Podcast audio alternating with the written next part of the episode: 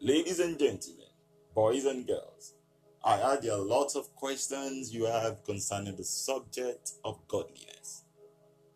However, I have come to give an answer to some, if not all, of your questions. I have not come in the eloquency of speech as of man's wisdom, but I am here in the demonstration of spirit and of power. So, for some of you asking the question about godliness, first of all, don't you know that godliness is important to God? Don't you know that if godliness is not important, it won't be the theme of the month? Don't you know that godliness is actually profitable unto all things?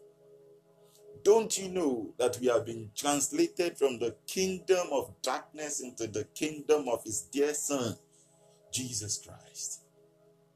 Don't you know that sin shall never have dominion over you? Don't you know that you can make your environment so conducive that for God that sin will never survive in your atmosphere? Oh, wait, wait, wait, wait. Are you asking me how? Sure, I will show you how.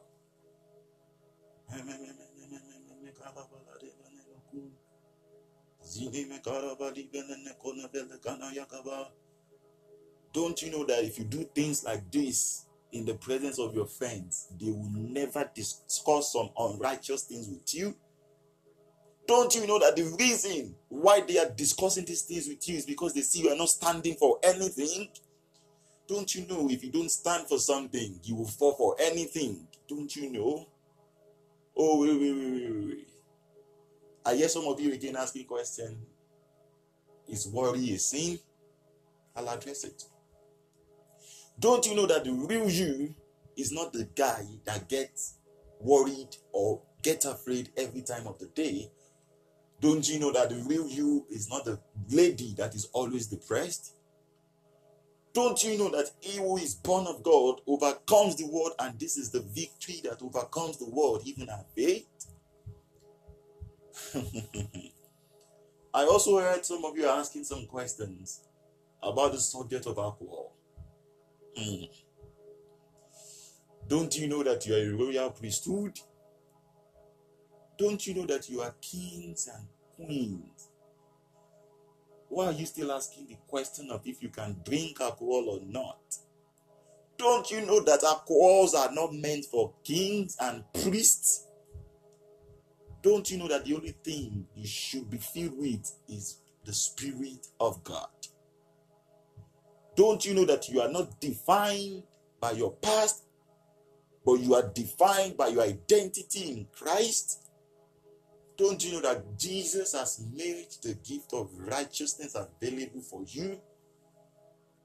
Don't you know? I also hear that there are some of you that are afflicted.